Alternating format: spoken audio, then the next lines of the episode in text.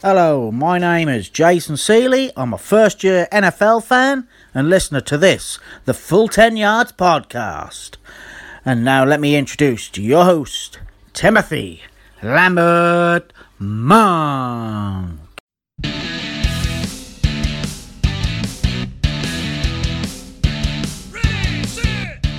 You're listening to the Full 10 Yards podcast with your host, Timothy Lambert Monk.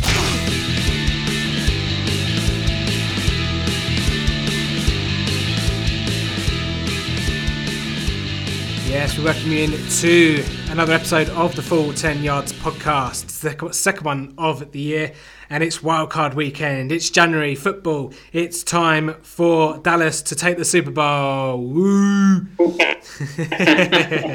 Um, yes, we welcome you in to another episode thank you there to Jason for the introduction. Really like that as well. I, I come when I played that, and then I walked out of the bedroom one morning as if I was uh, doing something important or like I was a darts player. So yeah, very very much appreciate that introduction. Really like that. The uh, the winner for the competition for the December competition will be played on next week's podcast for those that are listening out to that. And talking of competitions, get involved in our playoff prediction contest. It is available at 410 yards forward slash competitions, where all you have to do is pick all the winners from the playoff games in the playoffs, and obviously the tiebreaker at the end there, all the games, uh, all the points from all the games in the playoffs. And you can win an NFL jersey. Uh, we want it to be an Amari Cooper jersey, obviously, to, to pay pay homage to Amari Cooper's 200 yard receiving game there uh, when he joined Dallas. Someone more than happily pointed that out to me. That's the great, the great thing about Twitter. Um, a lot of things there on Twitter, Lee. Um, we're bringing you in. We welcome you in. You, I'm, I can't be. I'm so pumped for this weekend's games. I'm so ready for January football. Oh, absolutely. Yeah, yeah, definitely. I'm trying to see. It's kind of nice as our first season. You know, both of our teams have made it as well. Yeah. Um, but yeah, really, um, obviously, uh, the Chargers first time in the playoffs since 2013. Uh, so yeah, it's been a long time. Mm. Yeah, absolutely, and some cracking games as well. I know last year, uh, you know, the first wild card game was uh, Oakland and I think Oakland Houston, wasn't it? Connor Cook versus uh, TJ Yates or something stupid like that. So thankfully, yeah. thankfully we haven't got that to look forward to this this year. Although um, we, we have Andrew Luck versus Deshaun Watson first up. Um, do you want just should, should we get straight into it? Yeah, let's get straight into it. It's a good sort of slate of games. Yeah, let's uh, let's give it as much time as we can actually, just before we do, just let you know, this podcast, we're doing the wildcard weekend preview. We're also going to be doing best bets, but also it's the full 10 yards awards. So there is that to look forward to a bit later on in the show. Okay, cool. So yeah, first up, Saturday uh, nine, just after about nine thirty or, or, so, Indianapolis uh, travel to Houston, a rematch. Obviously, AFC South rematch. Already played each other twice this season. The Colts are one point underdogs, uh, which uh, in the betting preview, I'll tell you why you don't bet on plus one in the playoffs. Over under here is forty eight and a half.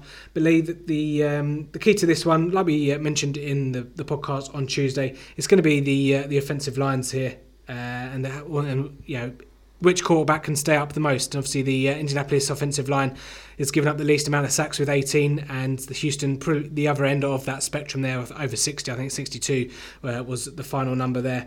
But yeah, for me, uh, start of the week, I was all all over Houston. Couldn't see it past a Houston result, but now I've took, I've gone done a, a 180, and I just can't see past uh, Indianapolis win. Oh, really? Okay.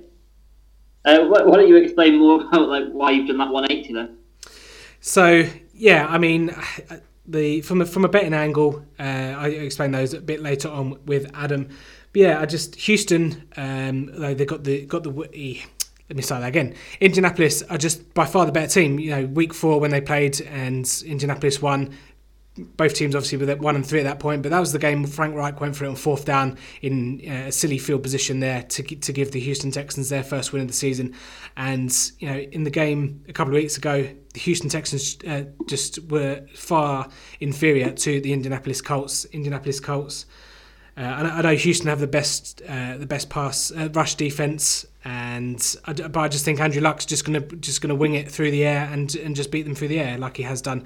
You know, Houston awful against tight ends. Eric Ebron's gonna have a great game, and um, you know at the end of the day. Indianapolis have the better coach. Indianapolis, Indianapolis have the better squad, in my opinion. Now I know that sounds a bit strange, but this Indianapolis defense has not gotten the credit they deserve all season, and they've got the better. I think they've got the better quarterback as well in the playoff game. Yeah, I think it's fair. I mean, it's going to be a close one. I think on Tuesday I said it's like a cigarette paper, isn't it, between the two? Both of these games have been settled by three points, as we said, um, and that's the third instalment of the trilogy. Um, but like you said, it's, it's more about the lines. It's about Houston's rush uh, pass rush against the the old line, which has gone worse to worst. Um, and that's where the big test is going to come on these young young boys on the Indy front line protecting Andrew Luck. It's a big ask to do that. Obviously, they've beaten the Texans early in the season. But this is a different story. This is playoff. Is January football. This is where it matters. This is where the big dogs step up. So you're looking at people like JJ Watt, Jadeveon Clowney, Whitney Mercilus. They're going to be stepping up. They're going to be, you know, rushing like there's no get, no next game because you know potentially there isn't. And then, like I said on Tuesday as well, my X factor this game is Nuk Hopkins, and you've got Deshaun Watson as well, who is although it's his first playoff game, is it actually? I don't know.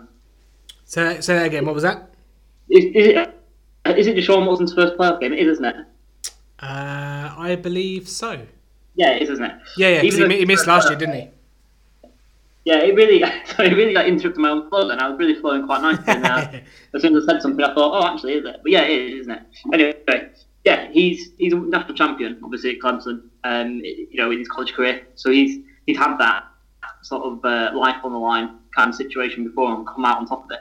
So I think that's another X factor. So I'm going for the Texans in this one, and just think they've just got you know that pass rush which you know, I'm not not saying that Indy's you know going to buckle or anything like that on, on, the offensive line, but it's a big ask for those young guys eh, in their first playoff game after their first season. Hmm.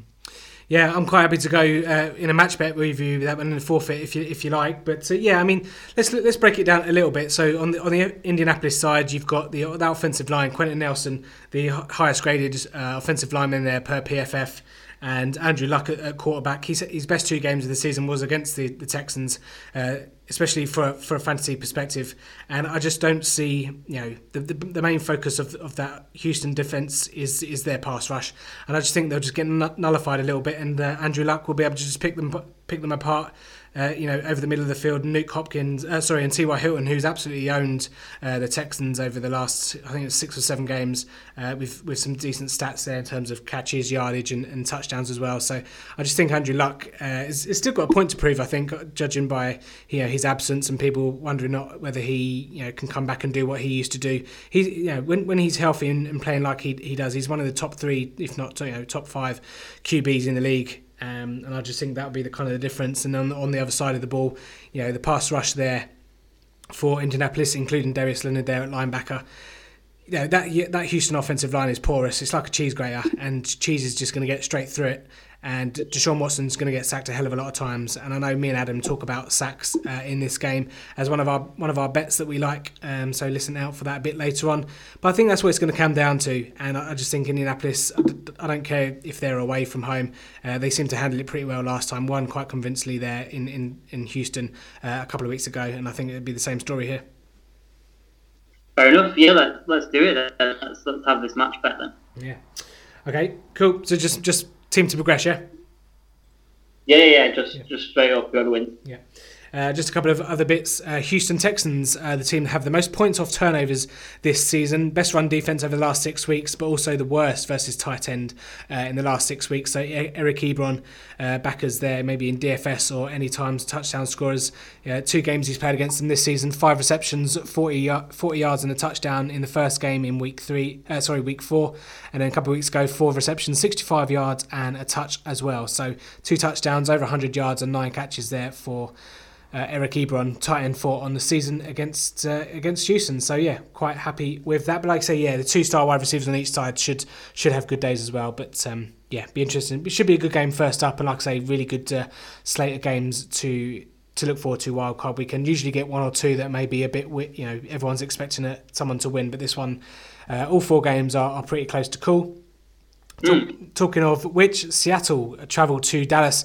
Dallas minus two over under here is forty three. Before I get my essay out, Lee, do you wanna do you wanna break this one down? Yeah, so this is just going to be a grind, isn't it? And I mean that in a good way. I don't mean that in a sort of mundane way. Uh, I just think this is going to be a really good battle between two sides sort of cut from the same cloth, really. It's going to be a battle for the clock, and I think whoever can win that and control the clock is going to be winning. Uh, this one, uh, come the end, I think uh, obviously you've got on one side you've got Zeke and the potent attack that comes with that. You know, you've got Zach, uh, Zach you've got uh, Dak, sorry, as well, um, who obviously likes a, a rush as well, likes a rushing touchdown, and that rush and that um, offensive line. Then you've got on the other side of the tape, you've got Seattle's potent rushing attack as well, and Russell Wilson, who isn't a slouch as well. As I said, I think that guy is the, the X factor for me, Russell Wilson. When the game's on the line in the fourth quarter, um, you know, if you give me a choice of sort of who I'd want, it'd be down to one or two people. I think I'd want Aaron Rodgers or Russell Wilson. And I just think that's what it's going to come down to. Like I said on Tuesday, the experience. Uh, the coach is more experienced in these situations. And yeah, I just think they'll progress. I've just got a sneaky feeling that it's, it's going to be the Seahawks' day. Yeah, I mean, uh, so I went I went back and watched the week three game where Dallas travelled uh, to Seattle, and the final score was 20, 24-13, which kind of doesn't, doesn't, really tell the story of the game. You know, Zeke had a fumble uh, when he was running down into deep into uh, Seattle territory.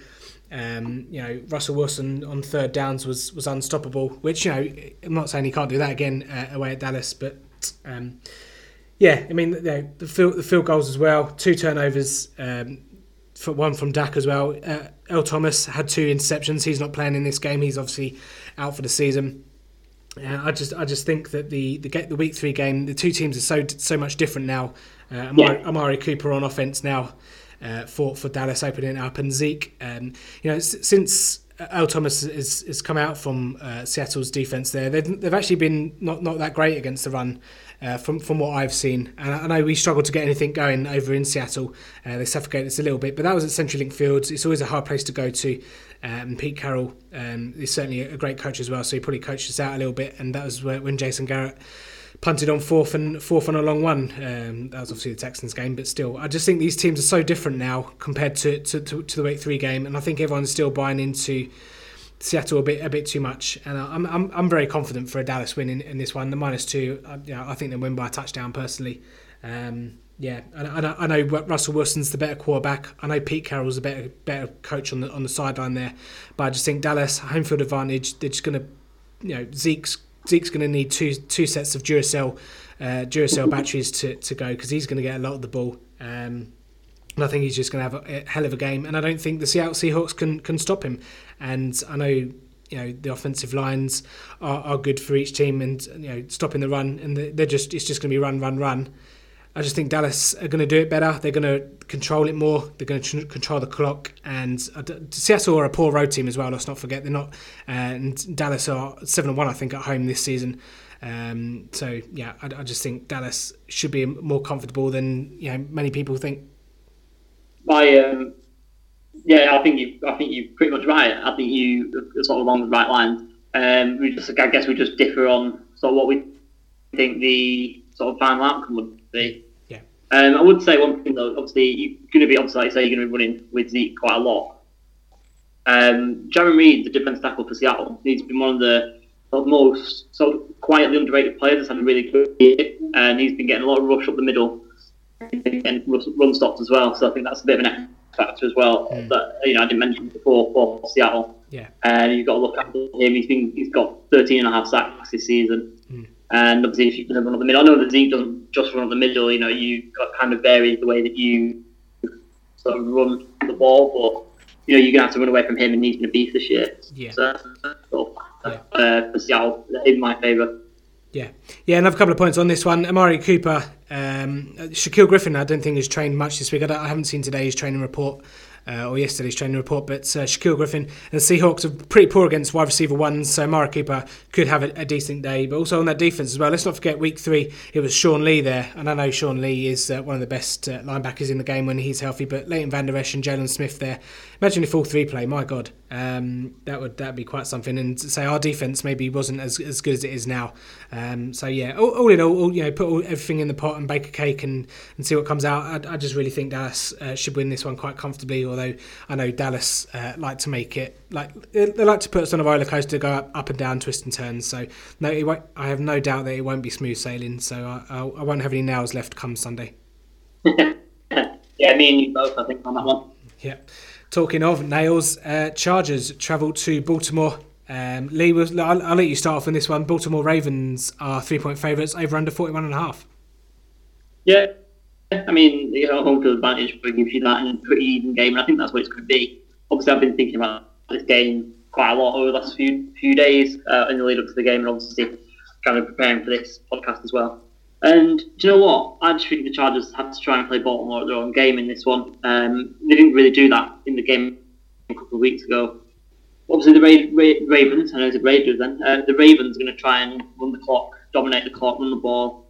And I think I want the Chargers to do that on Sunday, to be honest with you. Um, in the last three games, this is what made me think, but in the last three games, Billy has thrown a pick on the opening drive of each game. And I think that's a symptom of trying to get ahead early, yeah. which is obviously a huge help if you're trying to do that against the Ravens or anyone else who's going to try and dominate the clock. Or he did it against a you know Kansas City team who uh, you know a superior team, um, and you know out ahead, and then you can kind of control that is what they were trying to do. I think obviously all that that one worked out rather well. Um, but I think if you try and do that, I think you can try and outgrind them, kind of. I think, and like obviously we're playing tough defense as well, bottom great defense as well. But if you can kind of back yourself as the better team, which I think we are, I don't think it's too big of a sort of, of like a take to say that. Mm. Uh, if we can manage to get 10 or 14 points up, you're going to try and force, or you're going to force Lamar Jackson to beat you through the air. I'm not saying he can't do that. I just think it makes the Ravens adjust so so much. They're so heavy now, and as I've been saying uh, on Tuesday, they they're not going to be able to expand the offense enough. You know, in on the fly in a game. I think that's the way to do it. I think if they do that, they they'll they'll win. Mm-hmm. Yeah, it's an interesting game. This one again. This is another one similar to the Seattle uh, Seattle Dallas game where the game the game a couple of weeks ago the, the scoreline doesn't really reflect how, how the game went how the game went you know Chargers had the ball um, driving to win down six and Antonio Gates fumbles they pick it up and, and score the other way so that, you know that's why it was a 22 to 10 loss and not uh, maybe potentially an overtime game or you know a one point win for the Chargers but a couple of notes on for me in this game uh, Lamar Jackson and uh, Gus Edwards their run game since Jack, Lamar Jackson's taken over quarterback. Baltimore have run 98 more offensive plays than their opponents uh, added altogether, which is by far the biggest difference uh, in the NFL over that span. So it just shows you their identity. Not many teams can do can do what they do anymore. Uh, just purely ground and pound, and you know you know it's coming, but it's still a question of, of stopping it as well. Uh, Lamar Jackson and Gus Edwards averaging um, you know big yardage uh, averages per carry uh, in each of those games.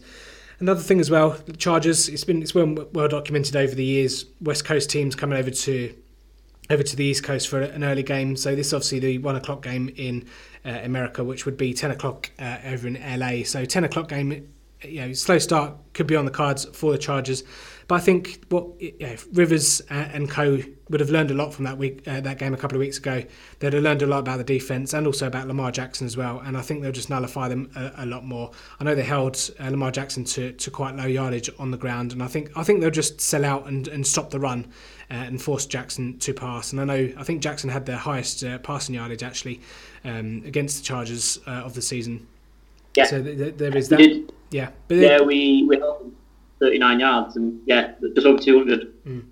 Yeah. Uh, so hopefully, same again, you force him to beat him, beat us with yeah, like I said. Yeah, and so you know, Chargers have already got road wins against Pans- uh, Pittsburgh and Kansas City, um, so you know they can do it against the big teams. You know, being at home isn't a home field advantage. They probably prefer to be be away uh, anyway. Uh, I just think again, River, last time out, Rivers had one of the, his worst games uh, of the season, whereas Baltimore were playing, you know, probably optimum, you know, if not 90, 95 percent of their of what they can do. So I think it'll be a lot closer, and I'm more than happy to take the plus three on the Chargers. Yeah, no, I completely agree. And then just to add on to what you've been saying about the sort of road victories, you could add CenturyLink, and then you could add Mile High on that as well, which yeah. you know makes it four really tough road wins mm. season. And like you say, it's kind of like a non-factor really because yeah. we almost play all our games on the road, unfortunately. Yeah, uh, a couple of stats of this before we move on. Lamar Jackson bidden to become the first quarterback since Mark Sanchez 2009 to win a playoff game as a rookie quarterback over a non-rookie quarterback. Uh, Joe Flacco did it in 2008 as well. Um, so nice similarities there. Um, I also saw a stat that I think Lamar Jackson's the youngest quarterback to ever play a playoff game on tomorrow. That's right. Mm. Yeah. Yeah. Yeah and yeah, um, yeah rookie quarterbacks uh, on the on the on in in the playoffs don't fare fare too well either. So and also Lamar Jackson uh, not actually had more than 14 completions in any game this season, so it just shows you essentially playing two running backs there in the backfield. But um, certainly, go, you know, going into next season, Lamar Jackson would have learned a lot, and he can hone his skills a lot over in the uh, in the off season because he should be coming back and obviously being the QB one. So obviously coming into the season, he wasn't really expected to play too much, but Joe Flacco's injury obviously helping in that. And it's, it's amazing actually how many quarterbacks uh, ascend to superstar status on the back of an injury going into the playoffs. Just look at Colin Kaepernick and Alex Alex Smith. Mm, yeah, exactly. Yeah, it's sort of opportunity that you've got to grab, isn't it? Yeah. But just on just on Lamar next season, obviously they're going to expand the offense through next season over the off season where it become his offense rather than Flacco's offense. They're yeah. kind of transitioning at the moment, aren't they? And they'll be able to do that yeah. in the off season, and they'll probably look a little bit different next year. They'll probably have a lot more passing involved because Lamar will be they'll be tailored towards him and his strengths. Yeah, absolutely. And talking of strength, Chicago at home, they host the Philadelphia Eagles. Chicago been a fortress at Soldier Field this season. Six and a half point favourites. Over under here is 41 and a half. Lee, surely Foles can't get this one done? No, I agree with the bookies. I think this is the the sort of most one sided game of the weekend. I think the Bears will win this one relatively comfortably. Um, the Bears, like you say, have been great at home. And I just think that defense will suffocate Nick Foles. And I think Chicago's offense is kind of quick enough and good enough to keep the Eagles off balance on defense as well. So, you know, they, they kind of snuck into the playoffs, didn't they, at the end of the day? Um, whereas won a tough division with relative ease, I would say. Yeah. Uh, and I think that, that's cool for the show. Um, and you know, the Bears out, like I say, relatively comfortable, comfortable winners. Yeah, I mean Philadelphia winning their last three uh, to to get into the playoffs. Some some tough wins there as well. Houston obviously was on the slate. Washington obviously not that that tough, but yeah, some tough wins there uh, to to get into the playoffs. And you know similar similar echo you know similar of, of what happened last season. Uh, with Nick Foles sending to Super Bowl MVP. Um, I hope to dear God that it doesn't happen again because I don't think I can take another year of Philadelphia Eagles winning the Super Bowl to be quite frank with you. but yeah, I think the key to this one, I just I just think it depends. I think this might actually come down to the coaching. Uh, Matt Nagy's obviously known for his his trickery and all the stuff he's got up his sleeve. But Doug Pederson, but let's not forget what he was doing last season, fourth, going it for it on fourth downs and coming up with the Philly special and all the rest of it. So it just depends on, you know, if one if one coach maybe gets to try try to get too cute and it kind of backfires, then maybe that could be the difference in the game. But I, th- I think it would come down to every each and every player on the 50, on the 53 there for for each team. Uh, I think Tarik Cohen probably could be the uh, the key to this one as well because the defensive lines for both teams are pretty decent as well. So it'd be interesting to see what Mitch Trubisky does in a playoff game against that kind of pass rush they've come to play the last couple of weeks. Michael Bennett and and all the rest of them. Um, yeah. So that'd be be interesting to see if uh, Philadelphia get ahead early. Could be could be uh, cat amongst the pigeons type style. But yeah, so you know, Chicago at home should have should should should have too much there for the Eagles. But who knows? We said that last year when uh, when the, the Eagles travelled to was it Atlanta? Yeah, that's right. Yeah when you when you say should should should, I can always hear the hope in your voice. well, well, the thing is, because Dallas played before them, I don't want Dallas to be out of the playoffs before Philadelphia again. It's just oh, I know. we shall see. Okay, that's the wild card round all wrapped up. So let's see what Adam thinks his best bets are for the week.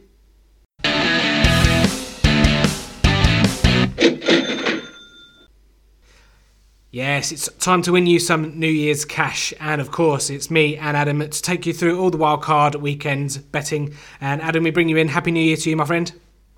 Happy New Year, Tim. And do you have a nice Christmas and New Year's? Yeah, a really good Christmas actually. Lots of family time, which is always good. And then, yeah, quite New Year's. Uh, asleep on the sofa by half ten, so can't really complain too much. It, it gets a bit boring when you're 35. Yeah, uh, so uh, uh, as I said on previous podcasts, I'm not really one for New Year celebrations, but one I am one thing I am for is celebrating winning bets. Adam, and um, we had a really good uh, regular season, tailed off maybe a bit towards the end, uh, but I think our accumulative profit over the season, I, don't think many too, many people are going to be uh, having a go at us on Twitter. No, if you listen to certain other podcasts, uh, Even Money, um, Ross Tucker's not done very well this year, whereas we're 50, well, over 50 points up, aren't we? So. Yeah definitely can't complain about our season. Yeah, I, I gave up on that podcast a couple of weeks ago because, um, yeah, I know, I know, Steve Fezzik and, and Ross Tucker generally, but they were really good last season. Um, so they keep telling us, um, but yeah, this season not not been that great. I think, but they, did they end up down? Uh, I he hasn't. They've not actually done one this week, which um, I was quite surprised about. Um, I think he definitely, well, probably finished down. But the thing is, he did half of his things anyway, which is never a good sign when you're looking for someone to follow. No, absolutely not. No, but we will continue to try and try and keep you the winners. And obviously, Lee, uh, Adam, I keep calling you. I don't know why I do that. Um, your your t- your It's better than who's what's his face or whatever you call me. yeah, absolutely. Um, your your website obviously going from strength to strength, uh, strength, and I've read your your wildcard weekend previews on tdtips.com. Very good stuff. Like a lot of those bets on there. Um, I, I, you enjoyed writing that one. I, I see with lots lots and lots of words. Well, definitely enjoyed writing the first one. I got to a bit of a struggle when I got to Bears versus Eagles. Um, I was definitely more enthusiastic on the Colts versus Texans. I think that's probably going to be the most entertaining game of the weekend. And luckily, that was the first one I did. So yeah, I did about a thousand words on each game. So you got about five thousand words altogether with the summaries and all the extra little bits I do at the end. So Yeah. hell of a lot to read if uh, you make it through it. Well done. Oh no, it's, it's very very easy read. Um, yeah, so I spent a bit of time this afternoon looking at those. Uh, liked quite a lot of those bets, and I uh, encourage every, all of our listeners who like our little our segment here on the podcast, go check those out because there's a lot of good bets there, and I will be betting on most of those, no doubt. But let's uh, do the segment for the podcast then, Adam. Um, obviously, it's a different format, only only four games uh, for this week and next week. So what we're going to do for listeners out there, and I tell and I tell you what, I've never been so confident in my picks this week, and I know that's famous last words, but I I really love the one what, I, what I've picked this week. Um, so I don't know how you how did you feel about the games from a betting perspective? Um, I'm feeling very confident, but I'm pretty sure we're going to argue on at least of them, so it may may well sway my confidence a little bit. and to be honest, listen to um, listen to another podcast during the week. They put up some very good points on quite a few of the things, which is kind of it slowed me down a little on um, a few things I was going to bet on, and it, it's one of those I've probably overthink overthinking now. But uh, yeah, see the the ones I put on my site, obviously I'm confident I've got money on all of them. Yeah. So um, definitely confident on them, but yeah, we'll we'll see see. we'll see how it goes. I, I, I am feeling that it's one of those horrible. Well, it's another 20, well, 27 hours wait now uh, to find out whether I'm right or not, and whether all the writing that I did was worth it. Yeah, absolutely. Uh, and at least say, if it, even if it goes down on the first leg or the second leg, at least you've got two games on Sunday to maybe get out of jail with the uh, the double there on the Sunday. But yeah, I mean, the Indianapolis and Houston game, uh, like I say in, earlier in the podcast, at the start of the week, I was all over Houston. Couldn't see a way that Indianapolis were going to win. But then I've similar to you, so I've, I've listened to a few things, and I just can't see how the Colts lose this one. Um, the Colt, the Colt, I'm all over the Colts, absolutely all over the Colts. Um, so if we if we just make it easy and just do our, our four game ACCA, so my four game ACCA, uh, which is a single uh, bet for each of the four games, uh, rolled up into an ACCA. So I'm not gone too too crazy. Just Indianapolis, Dallas, and Chicago on the money lines, and the Chargers plus three, and that's just over eight to one there uh, with Betway. Nice, yeah. Um, obviously, I'm not surprised you picked Dallas, and it, it makes sense. Everything, everything suggests Dallas, especially if you're doing money line and not not giving away the three points. Yeah. Oh, d- before you give yours, actually, I just want to do want to give one tip out to. Uh, to, to the listeners out there, on when, when you're betting in the playoffs, uh, I've seen some lines where it's plus and minus, it's plus one, uh, or so, sorry minus one. Never never bet on a plus one uh, in, in the in the playoffs because the best you're going to get if if they lose by a point, you're going to get the push. Which you know, okay, if you're doing a big single, then that's fair enough. But there's no overtime in, in the playoffs, so there's got to be a winner. So plus one is is literally pointless. Pardon the pun. Yeah, yeah. It's uh, the spread doesn't matter. Yeah.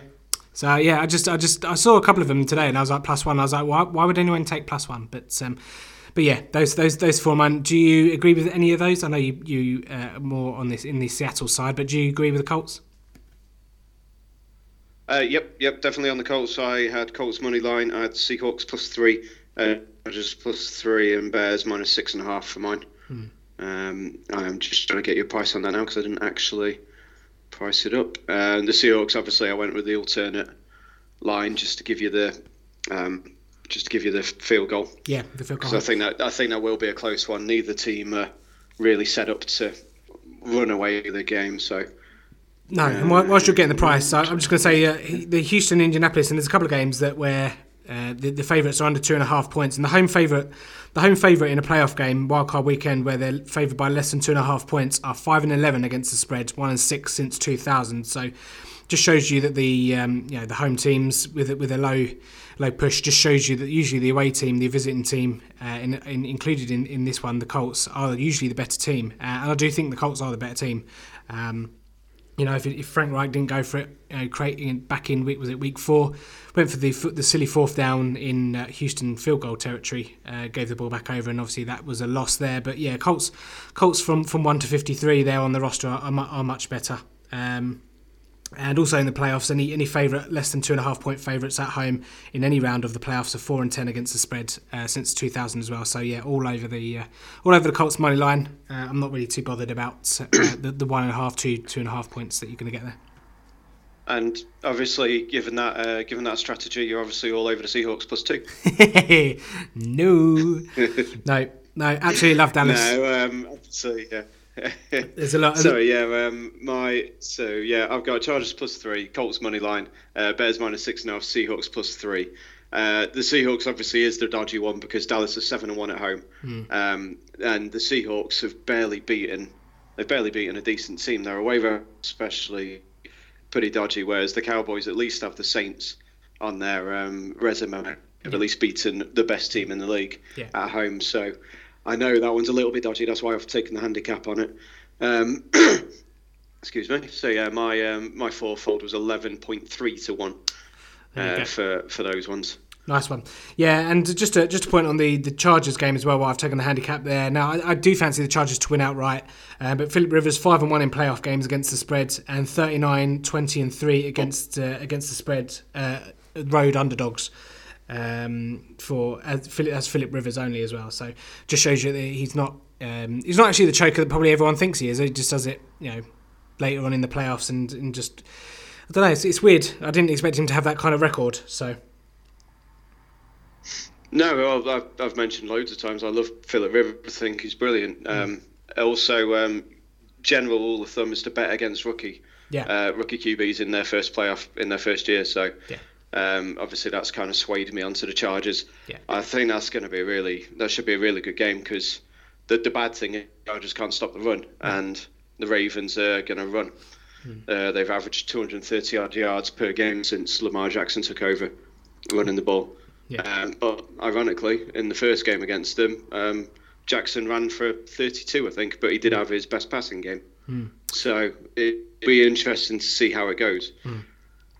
Yeah, absolutely. Um, I did. I did look at um, some rushing yards and receive and, and, passing yards for Lamar Jackson. I think it was like 150, 160 yard for Lamar Jackson. I, I was tempted by the over, but that gives us a nice segue actually into each of the games. So we're just going to give everyone kind of a gloss over what we looked at for each of these games, uh, starting with the Indianapolis and Houston um, game on Saturday night.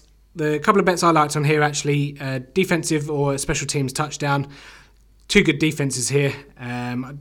I, I, liked it also for the uh, for the Chargers game as well.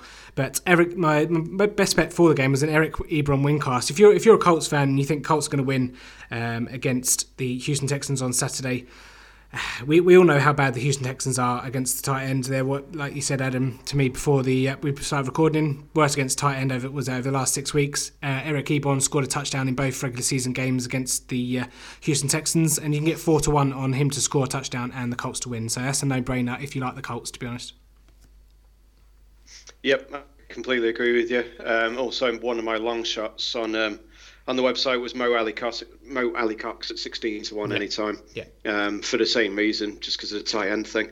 If they do try and clamp down on Ebron, then you've got Big Mo or um, Erik Swoope if he plays. Um, he is questionable, I think, and they just re signed him on the practice squad. So I wouldn't be surprised if he does come in, but Mo Alie-Cox is probably going to be on the field a little bit more. Mm. Big Mo, of course, married to Little Mo from EastEnders.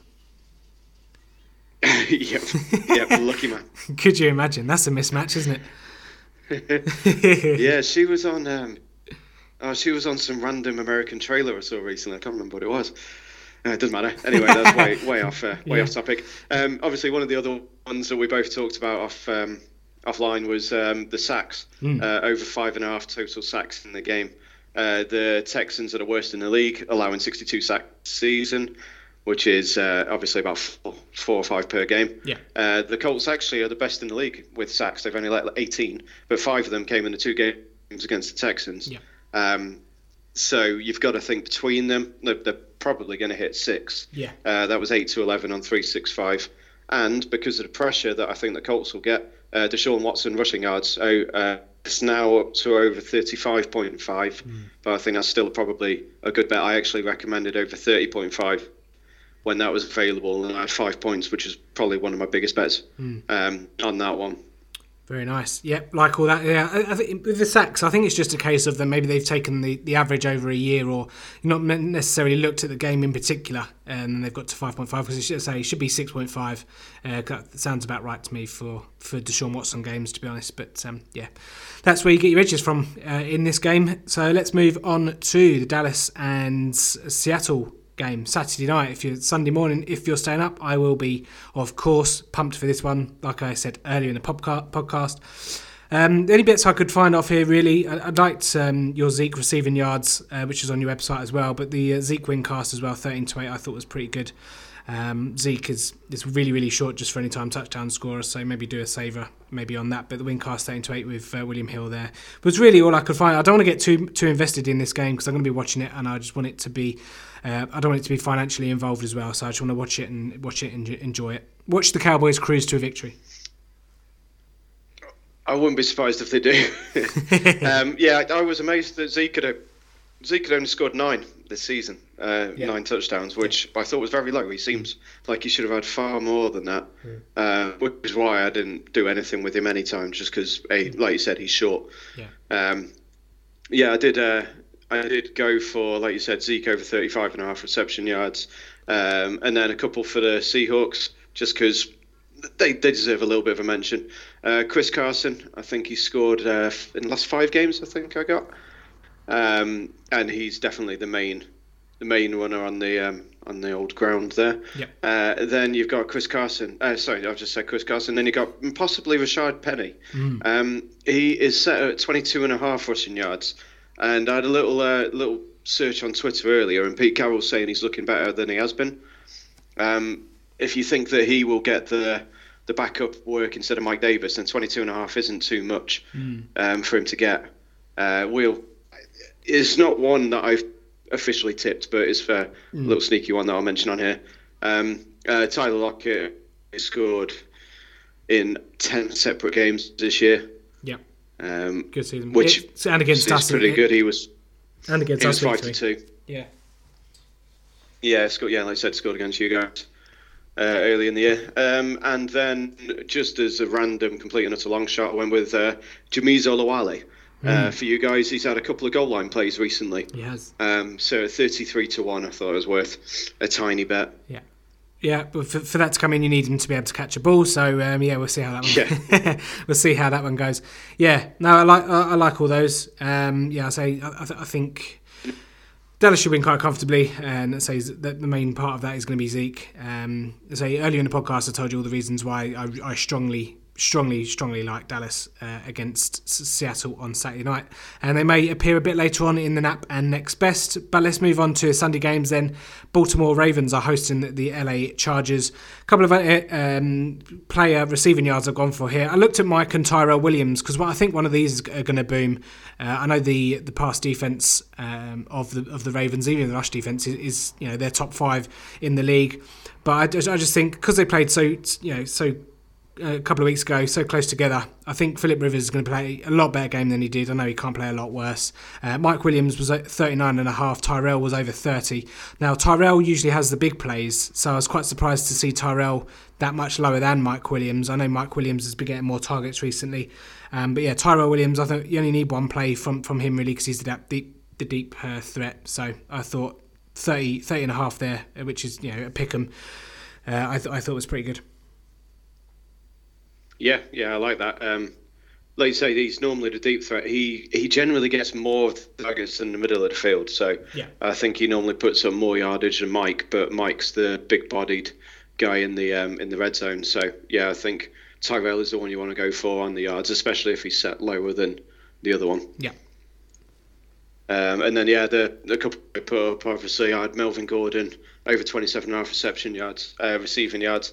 It looks as though uh, Ekeler found as questionable with a groin injury, um, which he's been light practice all week, so questionable is a little bit, little bit risky for him, which means that Melvin Gordon's got even more of the back uh, backfield to himself. Like. And with the um, Ravens being that good on defense, except when they play the Bengals, um, that's uh, quite a quite a low line, uh, 27 and a half for Melvin Gordon. Yep. Reception yard, and then everyone knows I've got a bit of a love affair with Mark Andrews uh, for the Ravens. He's their tight end that I like the most on their team, and he, he won me a big, a nice big bet last well, couple of weeks back.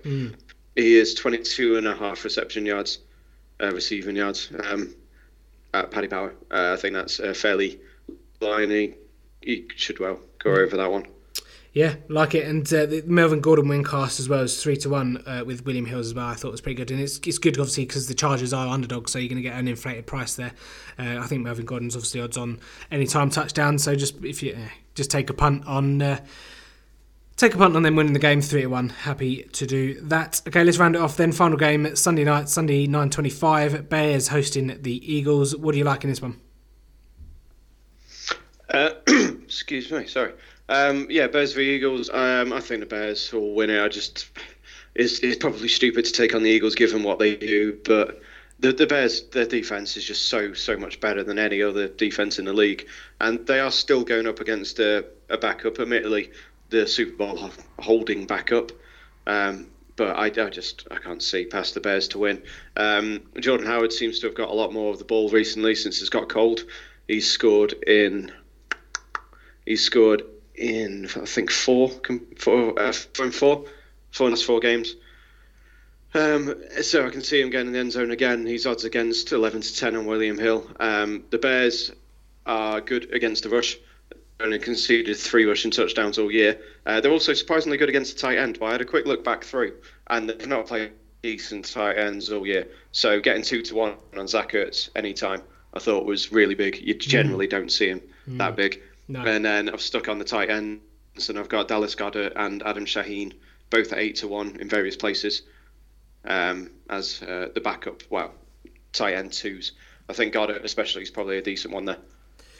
Yeah, uh, I couldn't find the, the thing I liked about this game. I, I am denied about the line, the handicap spread line, the total points line. I just couldn't pick it. I, I mean, if I if you gun to my head, I had to pick. I'd go under forty one and a half, uh, and I'd probably take Chicago minus six. But I haven't got the uh, I haven't got the cones to do it. Uh, for this segment of the podcast, but I couldn't actually find uh, Tarik Cohen receiving yards because what I, what I see happening in this game is the Philadelphia defensive line getting putting pressure on Trubisky and Trubisky dumping it off you know to the out to the wings to the wings it's not soccer to to the outside you know between outside the numbers to, to Cohen and him trying to scuttle up and, and get some some yards so I didn't see any uh, yardage when I looked at this afternoon uh, which which makes me believe they're not going to put any up but if you can get any anything for Cohen uh, I don't know anything between 30 40 I'd, no, probably be around 40 I'd put it. I don't know about what your opinion would be of that but I'd go over because I, I can just see him getting quite a lot of receptions. I might have actually have a look to see how many receptions if, if he's got an overlap underline for that.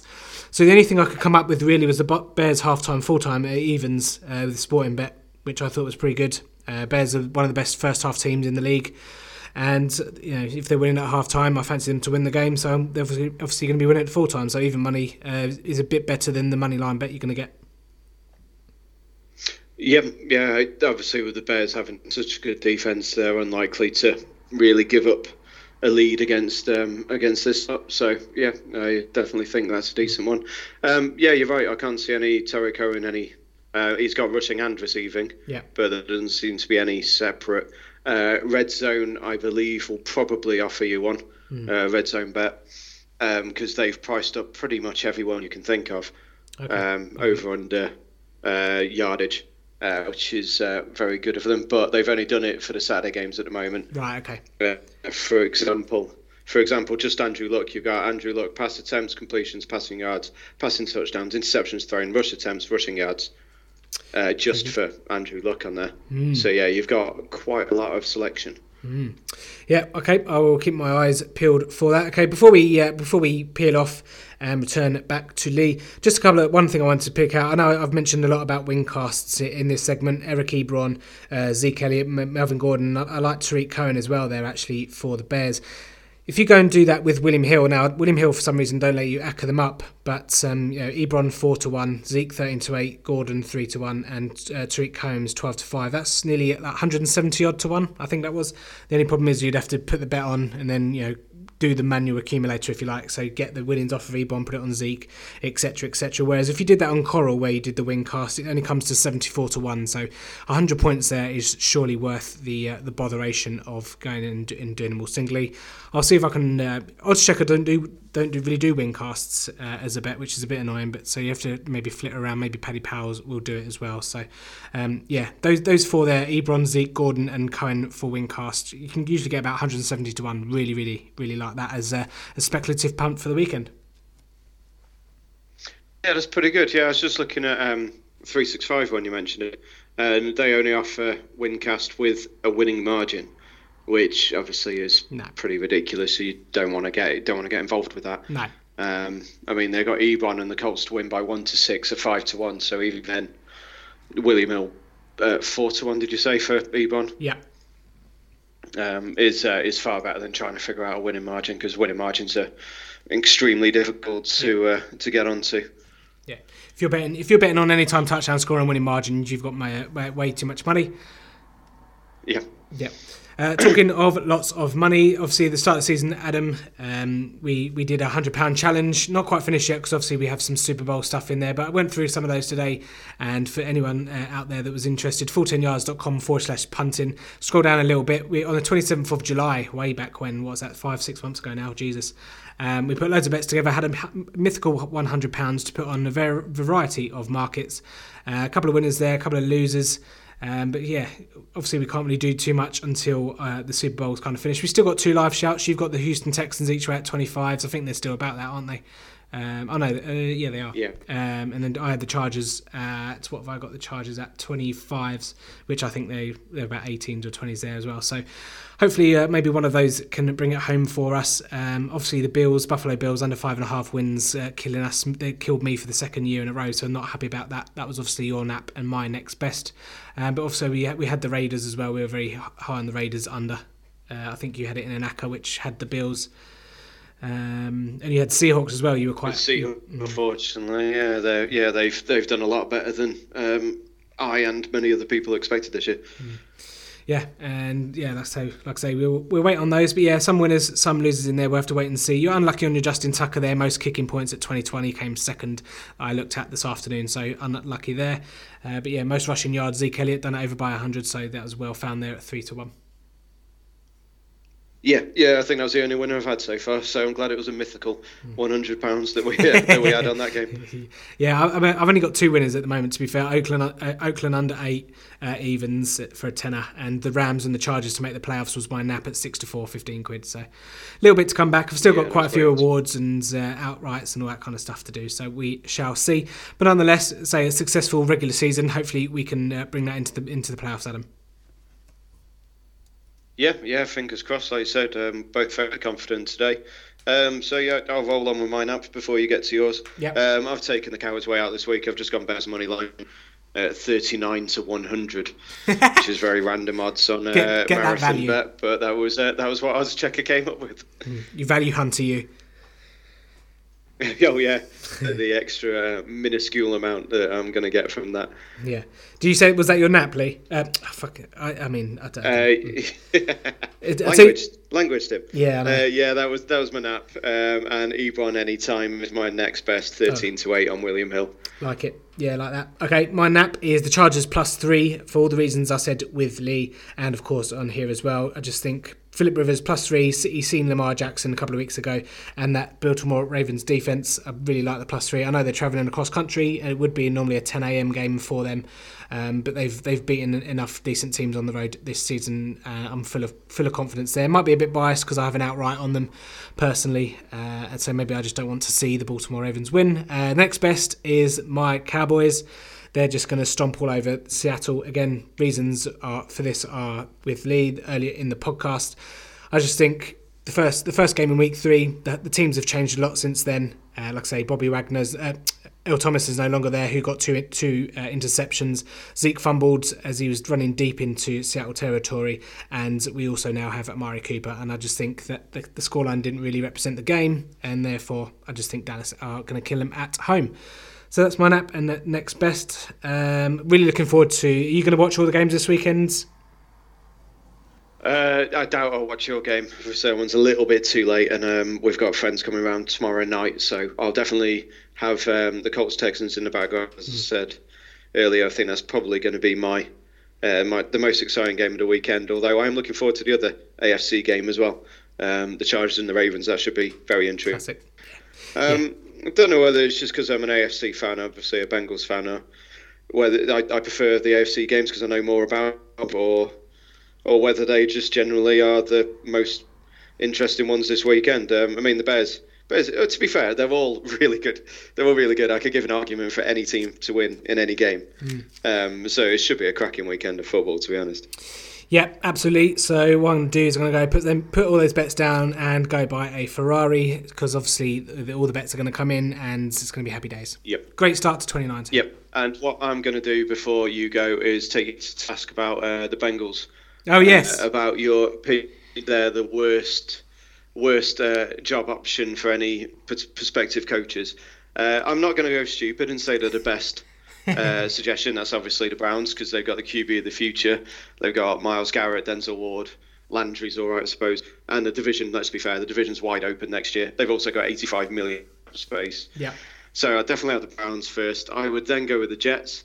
They've got nearly 100 million in cap space. They've got their QB sorted. They've got a decent They've got Robby Anderson, who is quite possibly a pretty decent wide receiver, and also you've got the Brady, Brady, Belichick, and Gronk are all going to be going in the next year or two. Yeah. Um, and then the only negative really for them is there's not not a huge else on the team, but if the division's going to be fairly open soon, then I think that's a good one. I've got the Packers in third.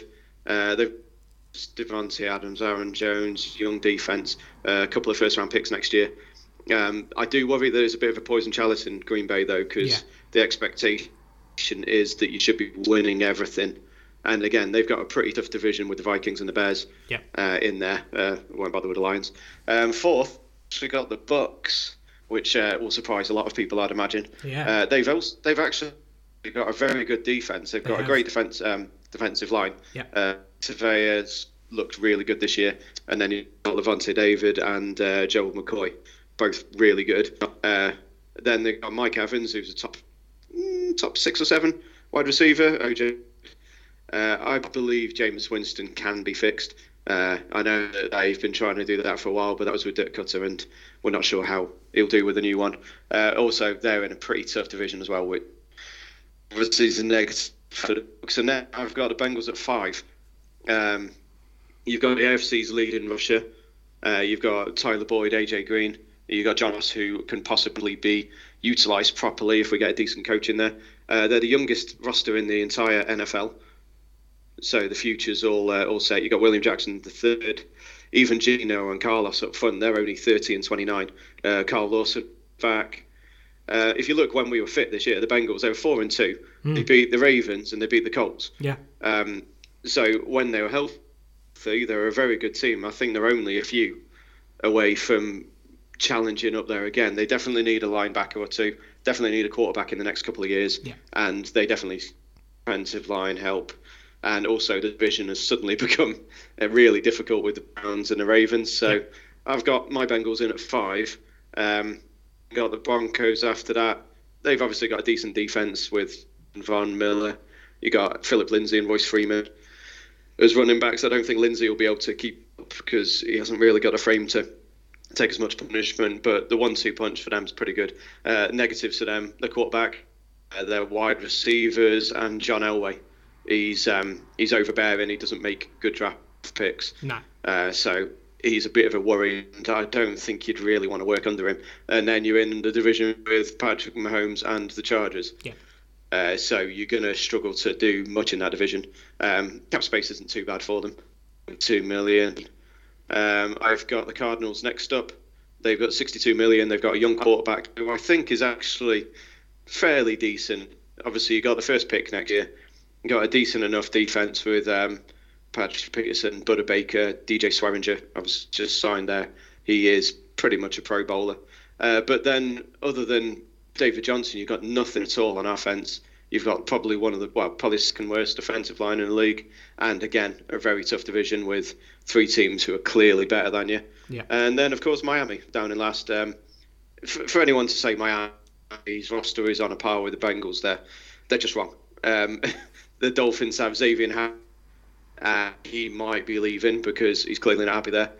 Um, that's it on uh, their entire roster the, who would probably get in any other team. Maybe Kenyan Drake if he's used properly. But other than that, they haven't got much. They've only got 14 million in cap space. You've got the Bills and Jets who are probably have probably improved past them already, and th- they're just they're just a mess. I think that's the hardest and worst job that you can be getting. Um, so yeah, that is my rebuttal to your saying the Bengals are the worst. Well, no. Well, to be fair, I, I, I totally agree. The Miami. I think I even said on the podcast, Miami had the worst roster because it's absolutely dec- it's decimated there with talent. I, I, I think I my reasoning uh, on the podcast was just more about you know playoff opportunity in the next couple of years. No, I, I certainly agree. I was a Cincinnati believer, and I, I'm one of the biggest fans of Joe Mixon uh, there is in the league. He's probably my top three favorite players uh, in in the league, and I don't know. Just for me, for the Bengals, it just seems like they're in a continual unlucky rut or you know, same cycle of never being able to to break the mold of you know if they get to the playoffs they, they lose a game. Maybe the the, the sacking of, of Marvin Lewis uh, might change that. Depends who they bring in. Luckily for you, it's not going to be Hue Jackson by the sounds of it. Um, so yeah, I'll just I'll just see who they bring in first, and say hopefully maybe that just bring a change in fortunes. Um, but yeah, I think that AFC North is a tough division. I know Pittsburgh are going to come back, back back down to earth, similar to the Patriots over there in the East. Um, yeah, and I, I, suppose I didn't overly appreciate that you had the youngest uh, defense. I just assumed it was quite an aging. You used to have one of the oldest, right? Uh, defense, I, I can't tell you defense especially, but like I say, I went through went through the key guys, and yeah, Geno's thirty, Carlos is twenty nine, Carl Lawson is, I think he'll be in his third year next year. Uh, William Jackson three will be in his third year, and you got uh, the likes of Sam Billings, uh, Jordan Evans. They're both going to be second or third year. They've got a, a really young roster. I mean, we got rid of Pac-Man and with Burfict, I, I would be amazed if Burfict comes back Hmm. because A, he's had seven concussions now. Yeah. Uh, B, his play this year when he was playing was not good enough. And C, Marvin's gone. So I, I can see them not bothering with him. Um, and yeah, they were two of the older players on the roster. So yeah, while um, while Dre and um, crap, can't remember his other name. can't remember the other guy. uh, Dennard. Uh, Darqueze Dennard. They're both mid twenties as well. So they're all under thirty, apart from Geno. But Geno's still a Pro Bowler. Um, uh, is a so yeah. That they let's say they've got the youngest roster in the league. I mean, Boyd and Ross are both second or third year. Mixon's second year this year. Uh, Mixon's still only 21, 22. He's one of the youngest uh, when he declared. Yeah. So yeah, they, they've got they've got the um, youth there, and I think I agree with you on the whole look slash Marvin Lewis kind of thing. Uh, he should have gone years ago, but I, I love the job that he did. Yeah. He took them from absolutely the worst team in the world to five years in the playoffs. Admittedly, didn't go over the hump. because Injuries and stupidity and fumbles, but of those playoff losses weren't on him. But obviously, he gets the blame because he's in charge. Yeah. So yeah, they, they do seem to be wide netting the uh, the process as well. They've asked for interviews with about twenty different people. Uh, McDaniel's turned them down today, but I'm not surprised by that to be honest. No. He'll only be going for the top. Yeah. I think he'll go for the Browns or Packers if anything. Yeah, certainly agree with that. Okay, Adam, uh, we're going to cut that one, cut it one off, Yeah. and I'm going to go and put my put my bets on before that value goes because I know what you're like with uh, with all the prices. You you kill all the prices on the website, so I'm going to go and put those on. But good luck to you with all your bets, and I say hopefully we can uh, we can continue our good work from the regular season, uh, and I'm sure we will. And just another shout out there, tdtips.com. Go over there for the in-depth previews for each of the games. Adam, been a pleasure. We'll, we'll be with you next week. Yeah, thanks a lot, Tim. Sorry for going off on a bit of a tangent at the end there, No. but I had to get that off my chest. Yeah, no, absolutely. Yeah, any any time uh, someone wants to, to, to put me right, I'm, I'm more than happy to. But um, but yeah, It's I- not just you; it's about ninety percent of the world. Yeah, Everyone thinks that the yeah. Bengals are the worst team ever. So Yeah, yeah, absolutely. Um, yeah, yeah, there we go. But we'll see. We'll see next season. Maybe I'll, maybe I'll have him over over wins next season because they should be quite low. I thought. I'm guessing five and a half or six and a half. And if, if it opens at five and a half like it did last year, then uh, smash it because we've got a fourth place schedule as well. Yeah, absolutely. Rightio, back to Lee and time for some awards.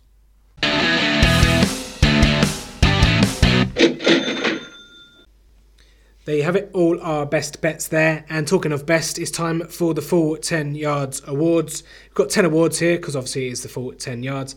And we're just going to go through and give recognition or heckle, I suppose, is, is where where necessary for those players that have played well and not so well over over the course of the season. Ten awards to get through. If uh, me and, and Lee agree on uh, a winner for those awards, we'll obviously hand those out. Um, not that we've got actually got awards to hand out like the Oscars, but um, yeah, all the, maybe give them a tweet, maybe they'll give it a like. Who knows? Um, that, that's what that's what fa- uh, famous is, is is all about these days, isn't it?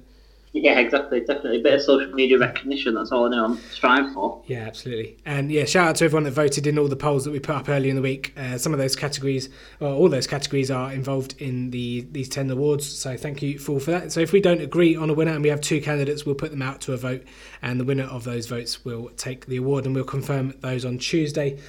So supposedly we'll start at the top, season MVP. Who have you gone for? Yeah. yeah. Uh, Patrick Mahomes, only one place to go, I think. I'd be shocked if you disagree with this.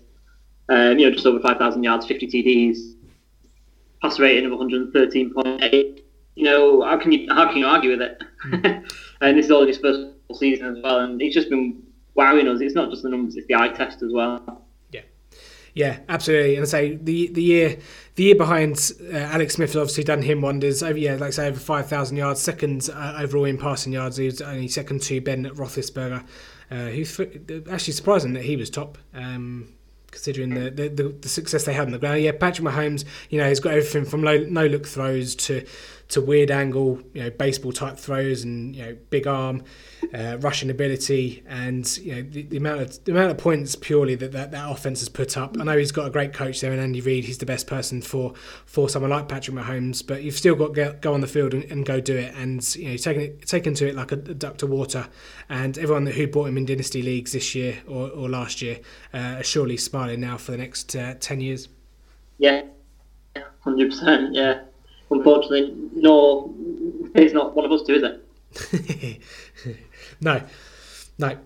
Well, I'm only in one dynasty league, so maybe uh, maybe I'll just uh, do another one and just take him in the first round. No, I I, I joke, of course. Um, yeah, so yeah, I'm I'm pretty pretty um, in the same boat with you there, Patrick Mahomes. Quite easily the uh, season MVP. I mean, it was it's close. It was close for the majority of the season with Drew Brees, but he's kind of tailed off as, as in the last couple of last couple of weeks. I'm um, not saying that he's uh, he's done by any means, uh, Drew Brees, but yeah, surely Patrick Mahomes uh, is the deserving winner there.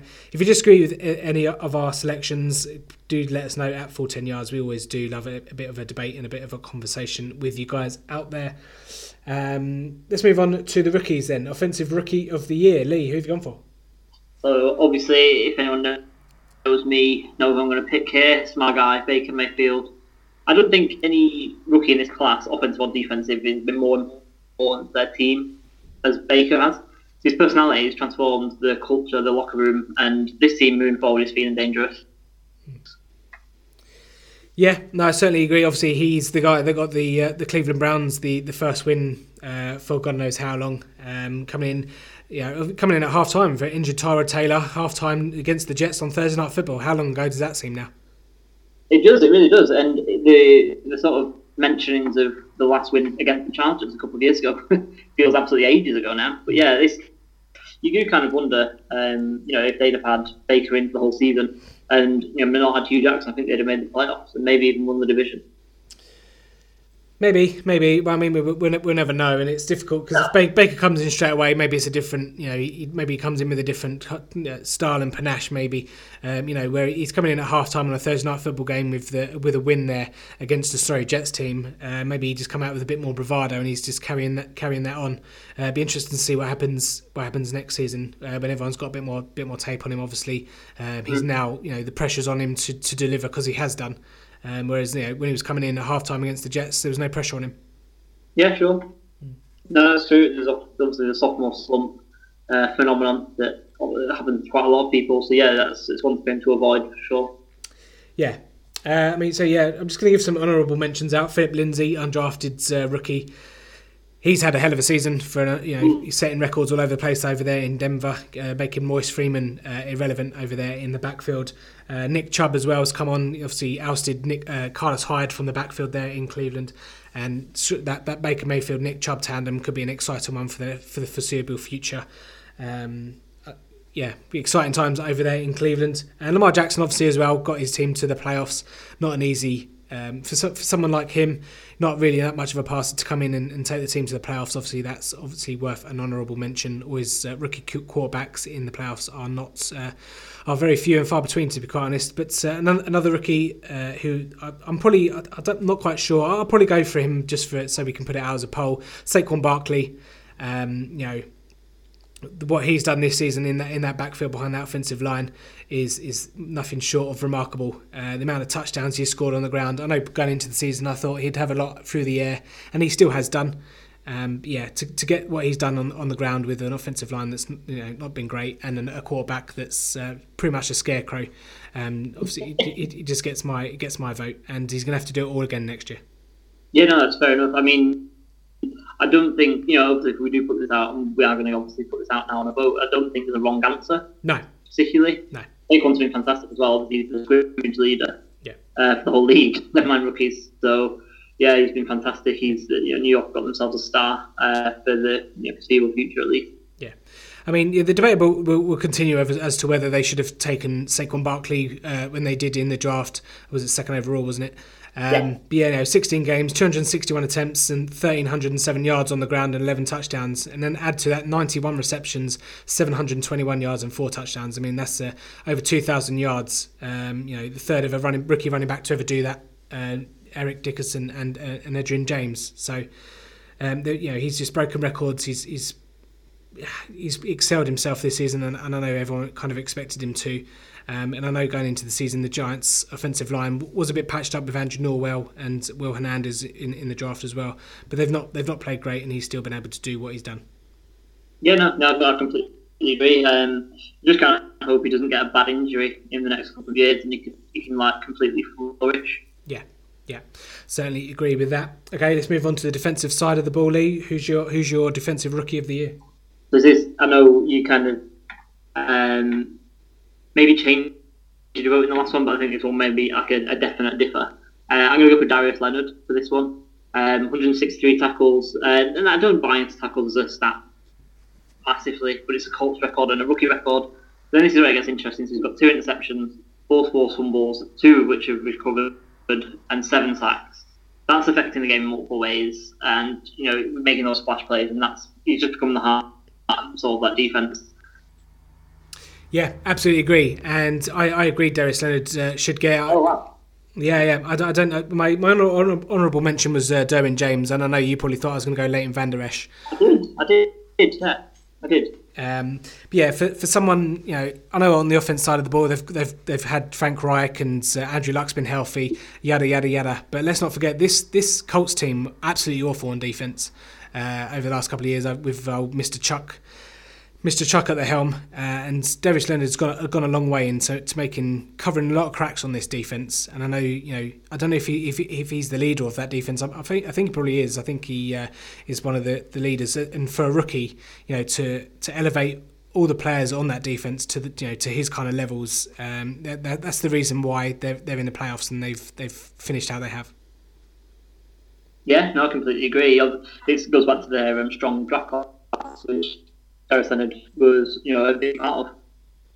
Okay, we do this every week of the regular season, but we're going to do it for the year as well. It's our stinkers and stonkers of the year. So, stonker of the year, someone who you know perhaps has, has come from the, or a team or a player that has come from the the darkness uh, into into a shining bright star like the baby in the Teletubbies sun. Um, so we'll start off in there. Stonker of the year, Lee. Uh, who, who have you gone for? So for me, uh, I'll play a little game with the listeners. So, hands up who expected the Colts to make the playoffs before the season started. So, uh, who just did that at home? You're alive. or you were going through some sort of crisis at that time. The Colts, you know, they're my surprise. They're, they've done a fantastic season. I'd even extend this to say, you know, hands up, who thought the Colts had made the playoffs at one and five. Yeah. Even bigger liars. you know what I mean? So, you know, this team got snubbed by Josh McDaniels, had to hire Frank Reich, or, you know, short term after he'd been overlooked by everyone. Nothing short of remarkable. And just perfectly illustrates I've just been saying about Darius Leonard, how important a good draft is and how much of a difference that makes can make to your franchise moving forward. Uh, the Colts now got some cornerstones on both sides of the ball and a franchise quarterback. There's not a lot of teams that can say that. They're going to be good for a long time, and they'd be my surprise because no one expected this. Yeah, and bit of a reoccurring theme, but I actually had uh, Andrew Luck uh, as, as my stonker of the year. Uh, I know I wrote him off personally at the start of the season. Yeah. Did a, did a whole article on why he's not going to, even if he played again, not going to be quite the same player. Um, so he's made me eat my words, and I'm eating humble humble, humble pie a bit later on. Uh, for that, so yeah, Andrew Luck, my stonker of, of the year uh, as well, and like I say, for the reasons there, the Colts, uh, even at one and five, um, he's you know, turned that ship round. Him and him and you know Captain Captain Andrew Luck, one a great Twitter account for anyone that wants to follow something quite decent there on social media. A lot of trash, but that's one of the uh, the shining lights. A couple of honourable mentions. Uh, Phillip Lindsay, obviously, he was a, one of the offensive rookie of the year mentions as well. But uh, George Kittle as well, one of the best tight end seasons uh, in recent times. Uh, breaking the uh, did he break the receiving records as well? And I think he had one of the best uh, tight end fantasy seasons as well, which is always popular there with the fans. Uh, Davante Adams and, and Hopkins as well. But the reason I didn't give them the stonkers is because we expect it from them. Um, and I say the stonkers where someone's come out come out from the from the depths of depths of darkness there to, to show that they've either still got it or they're they're here to stay. And Andrew Luck is that. Yeah, no, completely. Yeah, uh, I was uh, kind of thinking of that article just just as you said that. So yeah, kind of showed you light up, didn't he? Uh, he did indeed, but I'm, I'm always happy. Like I've, I've said a couple of times, I'm always happy to be to be wronged if if Andrew Luck gets to play how, how he can Yeah, play. So that, that's that's fine. Happy to jinx that. Talking of jinxes, Jacksonville Jaguars and Leonard Fournette are my stinkers of the year. I mean, I mean, you, you just start from from Jacksonville as a whole, don't you? You just look at, you know, a couple of minutes away from a from a Super Bowl last year, um, to you know, what are they top ten pick in the draft this year? Uh, they're picking seven. Um, absolutely, absolutely atrocious. Yeah. Should be should be all ashamed of themselves. You know, you've got TJ Yeldon and Leonard Fournette there on the sideline, doing whatever they're doing on their phones, pouting. I don't I don't know what the heck they're doing, but um, yeah, just an absolute joke there in Jacksonville, um, stinking the place up. Um, and I know that that, you know there are Jacksonville Jaguars at the end of the day should be ashamed of themselves. Um, a couple of honourable mentions I've got Rob Gronkowski, and uh, kind of for, for, for the stinker I've kind of gone the opposite of Stonker, which obviously makes. Uh, which makes obviously all the sense in the world. But it's kind of where you know we kind of expect someone to perform to a high level, uh, and they've just they've just not. They've just you know wet the bed if you, if you like, or, or stunk the place up. And Leonard Fournette and Jacksonville Jaguars have done exactly that. Um, but yeah, a couple of uh, honourable mentions: Rob Gronkowski. Um, Mark, and a couple of quarterbacks, Marcus Mariota, Matthew Stafford, um, and a bit harsh probably on Josh Rosen a little bit because that offense is just is just absolutely uh, uh, an aberration. So um, probably won't include him. But yeah, Jacksonville and Leonard Fournette are my stinkers. Yeah, sure.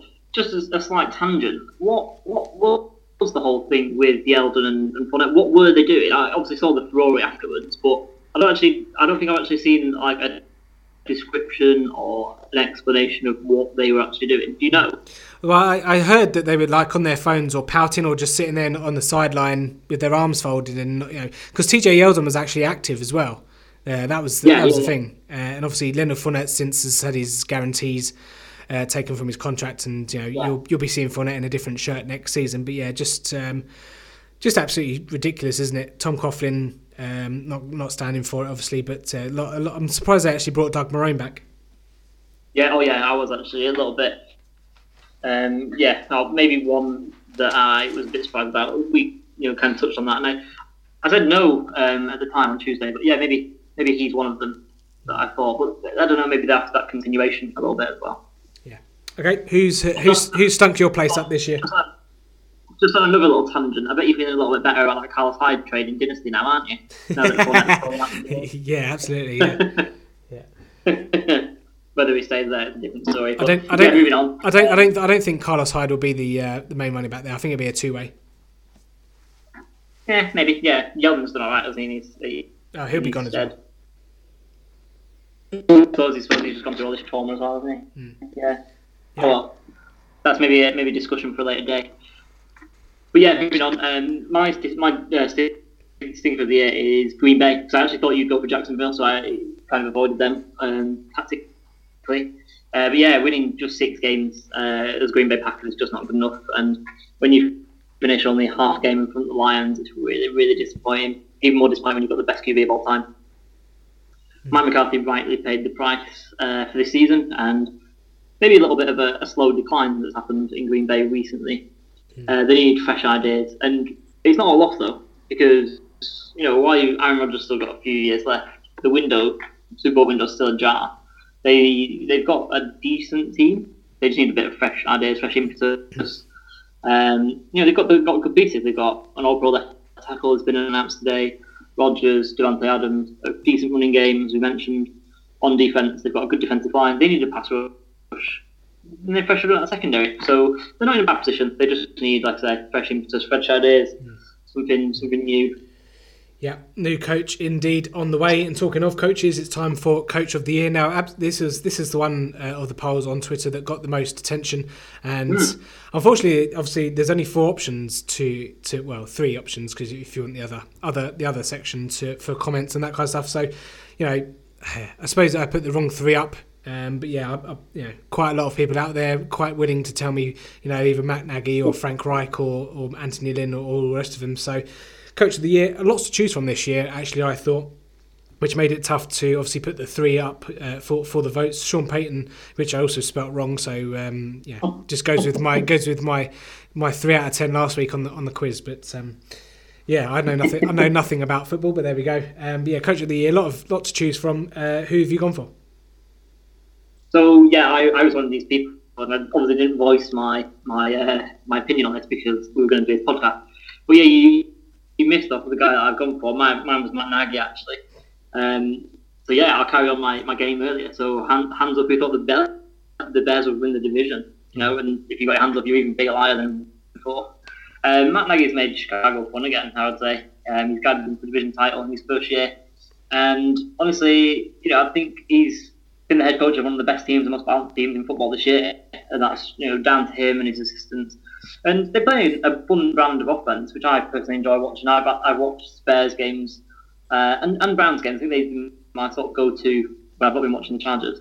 Just because I enjoy watching them play football. And I very much enjoy, as people who us regularly will know, watching defensive football. And this defence has just been smothering. Uh, and Vic Fangio has been part of that as well. Very much, you know, um, aided by the Khalil Mack trade. And it would have been different without him, but fair play to them for getting it done. And uh, yeah, so yeah, Matt Nagy, uh, my coach of the year, and instantly Vic Fangio would have been my assistant coach of the year had we had we done that, but we've not. But just want to give him a quick shout out for that because I think his defense has been amazing. I think he's been better than the Jacksonville offense, uh, sorry, defense that everyone raved about last year. Mm. And I don't think the Bears have got as much hype, which I think is a bit of a shame. Mm. No, and to say he's of course from the Andy Reid coaching tree, so he has an honourable mention as well. Number one seed there with Kansas City, which he normally he, he's very much a got the reputation now of a regular season kind of coach. It'd be interesting to see how far he can go in the playoffs this season uh, with the Chiefs. Uh, a couple of other honourable mentions for me: Sean Payton, obviously number one seed in the NFC, does it time time again, so that's why I've not given it to him. Uh, Anthony Lynn has stepped up and, and, been one of the big boys now in the AFC over there for the Chargers. Hopefully, he can go deep for us in the in the playoffs. And Bill Belichick again, 10th straight AFC East title. Um, not too shabby. I know the division is poor, but you've still got to win what's in front of you. So, honourable mention to him. So, I, I narrowed it down to 2 3. Uh, Matt Nagy, uh, Frank Reich, and Pete Carroll obviously you've got Matt Nagy, and without this turning into uh, an Indianapolis Colts appreciation podcast, uh, I'm going to go Pete Carroll. Um, and again, similar to, to Andrew Luck, I, I, totally wrote off the Seattle Seahawks coming into the season. Didn't like uh, didn't like the appointment of Schottenheimer. I didn't like the fact that the Legion of Boom had all gone. Uh, and I didn't like the fact that that offensive line uh, looked a bit shocking as well. But to do what those those two there, Carroll and Schottenheimer, have done to that team to get them to the playoffs, uh, is nothing nothing short of, of remarkable. So.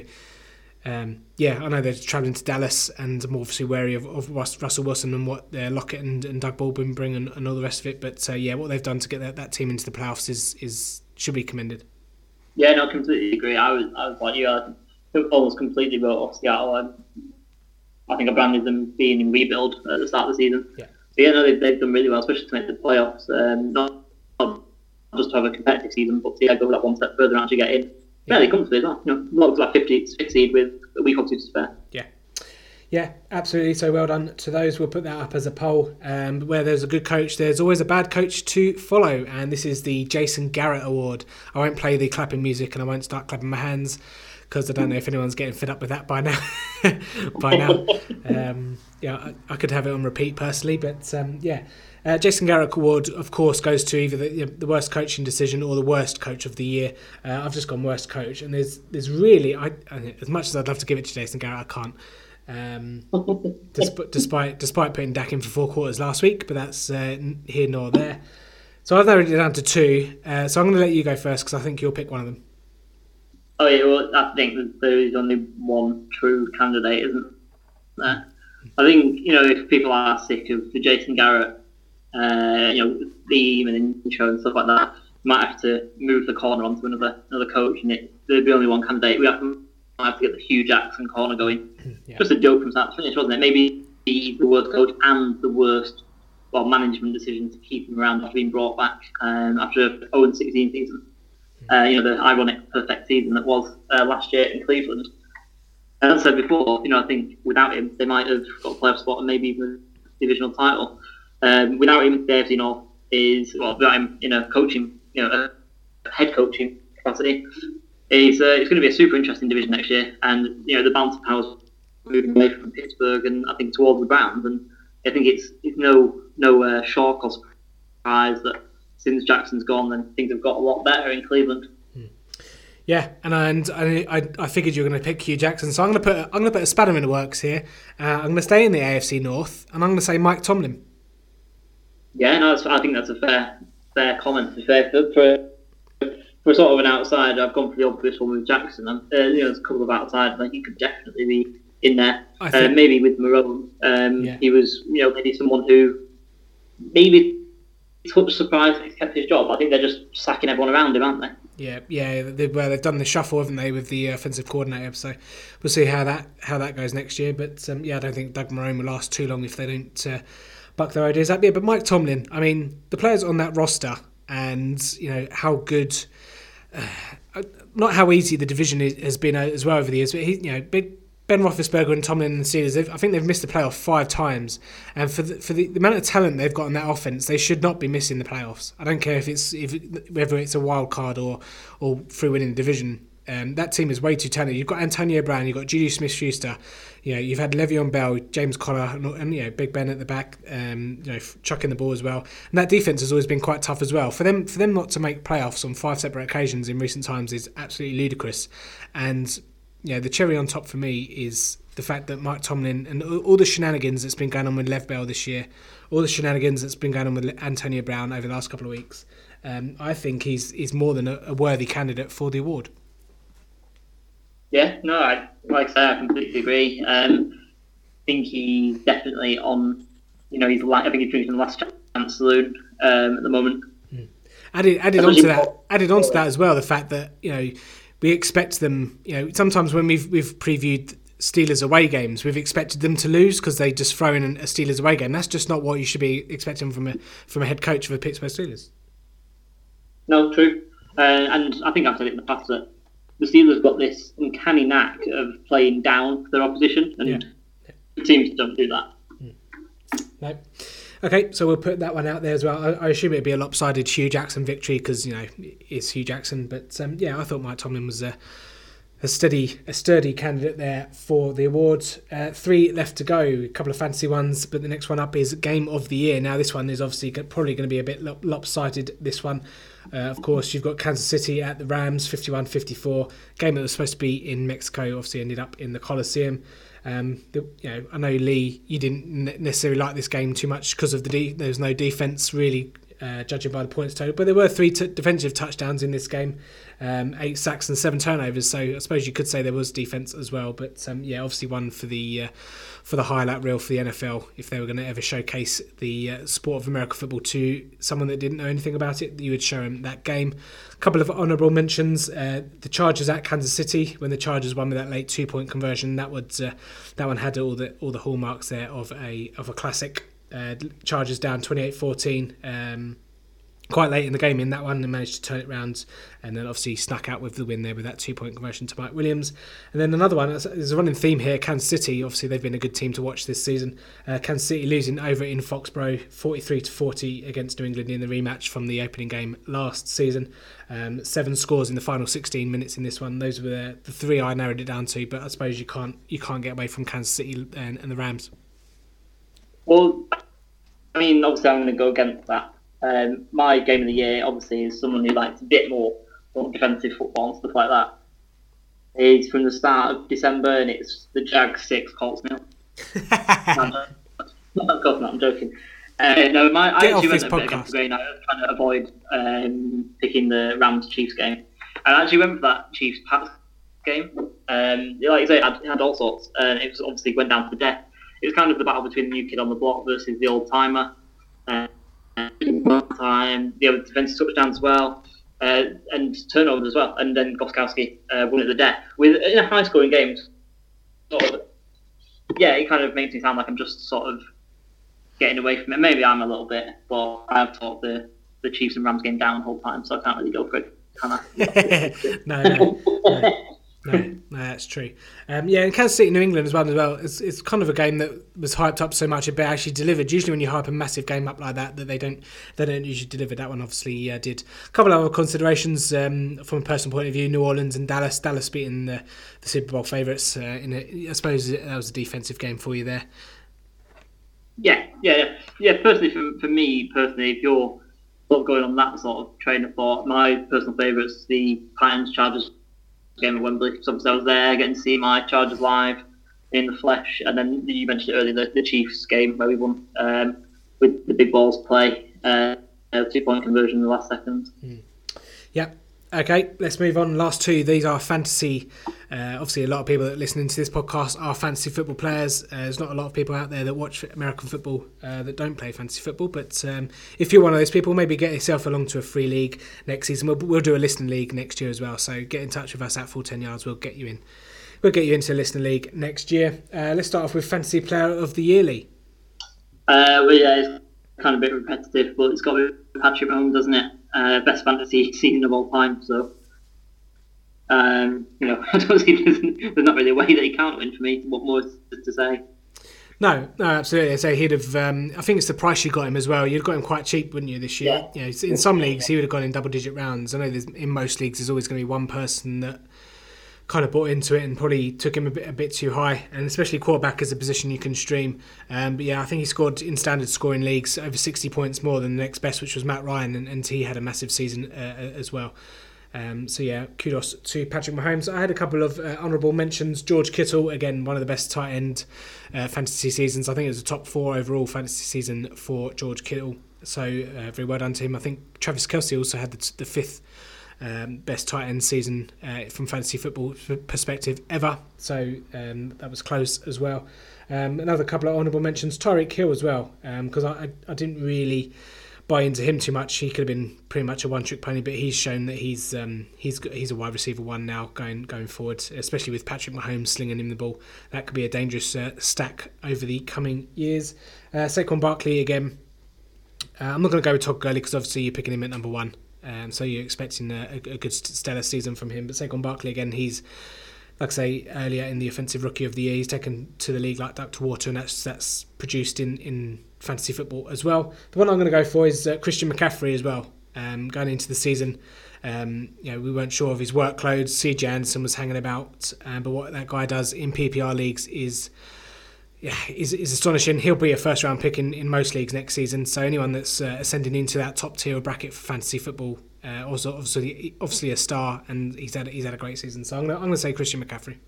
Yeah, no, it's a very solid shout. Um, if you're gonna look beyond Mahomes, then yeah, it'd be, it'd be one of these do it all running backs, wouldn't it? Um, McCaffrey's at the top of that, um, so kind of category in fantasy. Yeah.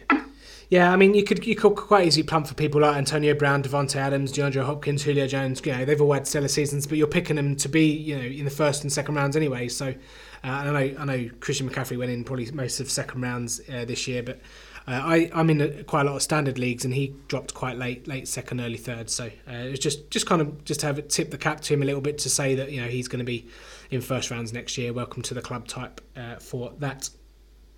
Yeah, hundred percent. Um, could be one of the first running backs off the board. Yeah, yeah. Okay, maybe top five. Yeah, we'll be in PPR definitely, absolutely. Yeah, um, yeah. He, had some monster games. Um, yeah. Yeah, so uh, obviously you've got the other side of that, the busts. So these are probably the players that have been picked in the first and second rounds and probably won't be anywhere anywhere near that next season. Uh, again, similar to a, stinker of the year, Leonard Fournette, one for me. Although he'll probably, depending on where he lands, people will probably still take him on name value. Um, but I think this is the time where we we wave the white flag and say, you know, cheerio, goodbye. Uh, Auf in to Rob Gronkowski. I don't think anyone is going to go near him next year. Yeah, no, he's mine. He's actually my fantasy boss of the year, Rob Gronkowski. Uh, this season will definitely see the death uh, of the trend where Gronk gets drafted in the second round um, by someone in every league ever. Uh, he's broken. Uh, um, I think we both said that we doubt he's coming back next year, so we of know he's going to whimper, especially in fantasy um, terms. As you said, George Kittle and Travis big dogs. They've just posted the two best seasons for tight end ever in terms of yardage. And then, as you were saying, the fourth and fifth uh, fantasy um, seasons. Uh, so it's, it's, even it's hard to even say that Gronk is you know one his position anymore. Uh, never mind, you know, in, in fantasy, um, he's maybe not even top five. Whisper, whisper very quietly.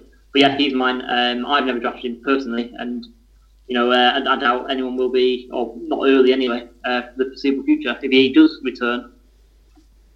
No, what what, what round? Say, say you got a 12, 12 round, a twelve team PPR league. Where are you drafting Rob Gronkowski? Where are you expecting him to go? Where would I, or where would anyone? Like where, where would you expect him to? Where would you expect him to go in most leagues? I, I've regularly seen regularly seen in my leagues that I participate in him going the second round all the time, and it just boggles my mind. Mm. Where does he go next season? People obviously see him as this, you know, wide receiver playing tight end kind of thing, and it's like an extra wide receiver. You know, he has been that in, in prime, but you know, he, even that, even so, the round two is still way too high. Where would where would I expect him to go now? Yeah, next season. Second part, uh, if he comes the round eight or later. Oh, really? Wowzers! Yeah, I mean yeah, that's yeah, I that, that's where that's where he should like, go. Yeah, yeah, yeah. I mean, you've got new names on the block. You've got Kittle that everyone will be after, Kelce that everyone will be after. You've still got Zach Ertz. You've you've got new names on the block that everyone. You got Hunter Henry coming back. Um, you know, someone the, the tight end class coming out this draft class is really, really good as well, and people will catch hype off that. Mm. So there's going to be names in the queue. The people have been stung by Gronk this year. He's not the greatest year. And yeah, I think it'll be it's kind of recency bias as well, isn't it? I think that'll come into it. Yeah, yeah. I mean, there are a lot of young youngsters uh, tight end position. David Njoku, OJ Howard. Oh yeah, yeah, um, yeah. You know, exactly. I, I, yeah. Mm. Uh, you know, you, have got guys that have stepped up this year, Eric, Eric Ebron and Jared Cook as well. I think they they've had decent seasons. Um, so mm. yeah, I can see I can see Rob Gronkowski falling. I think he should go around those those kind of late rounds, but there's always going to be someone who's going to pull the trigger in the sixth. I think fifth or sixth round, someone's just going to pull the trigger yeah, just on name value, as, as we said yeah. before that, I guess. Yeah, yeah, um, yeah. Okay, that pretty much wraps us for all the full 10 yards for the 2018 2019 season. Where we differ in opinions, we will put those up to a vote and then we will crown those uh, awards on Tuesday's podcast. But that's pretty much, Lee, I think, going to wrap us up for the weekend. Yeah. Shall we, shall we, um, shall we tweet everyone and tell them that they won their award? Yeah, that's what, they yeah. actually that's respond gonna, in any way. That's what I'm going to do. yeah, yeah, no, cool. If we get just one person, yeah. even if it's like some like Colts deck player, yeah, like factors, that would still be pretty cool. Or, or maybe get some heat for Leonard Fournette or something. I don't know. If Gronk comes back and yeah, give us something that'd be cool as well. Yeah. yeah. Okay, we can look forward to that. But uh, yeah, that's going to do it for the episode on today's podcast and the week for the full 10 yards. Hope you all enjoy the wildcard weekend. It's time to, as we like to say on this podcast, pull your pants up and tell your balls to pick a lane because we've got we've got some January football and I'm I'm pumped. I'm ready. I'm ready to ready to go down that water slide and plunge into the port at the end. yeah, definitely, hundred percent. I completely agree with you on that one. Um, we, I guess you'll be staying up late into the wee hours of Sunday. Oh yes. Oh yes. Yeah. Yes. Yeah, so I'm I'm gonna go I'm gonna go and get ready now. I'm gonna go put my war paint on, my headbands, and me, me my Dallas Dallas Cowboys helmet that I got for Christmas. yeah, absolutely. Uh, best of luck. You actually do win, obviously for yourself. Um, not that I back them, of course, but uh, yeah, hope they hope we both come up smiling come next week. Yeah, and we will come back on Tuesday's podcast to wrap all of the. Uh, the tears of joy or the tears of pain from what may happen on Sunday. Don't forget to enter our, our uh, playoff prediction competition. Get that in before nine o'clock on Saturday and say your chance to win an Amari Cooper jersey there, or maybe an equivalent if he offends you. Um, but yeah, that's going to do it for today. Thank you all so much for joining us. Hope you enjoyed it. Get in touch with us at full 10 yards, and we will be back on Tuesday. But in the meantime, it's goodbye from Lee. Everyone, enjoy your wildcard weekend. Um, yeah, see you next week. And it's goodbye from me. So in the great words of Kevin Cadle, it's bye bye for now. Bye bye.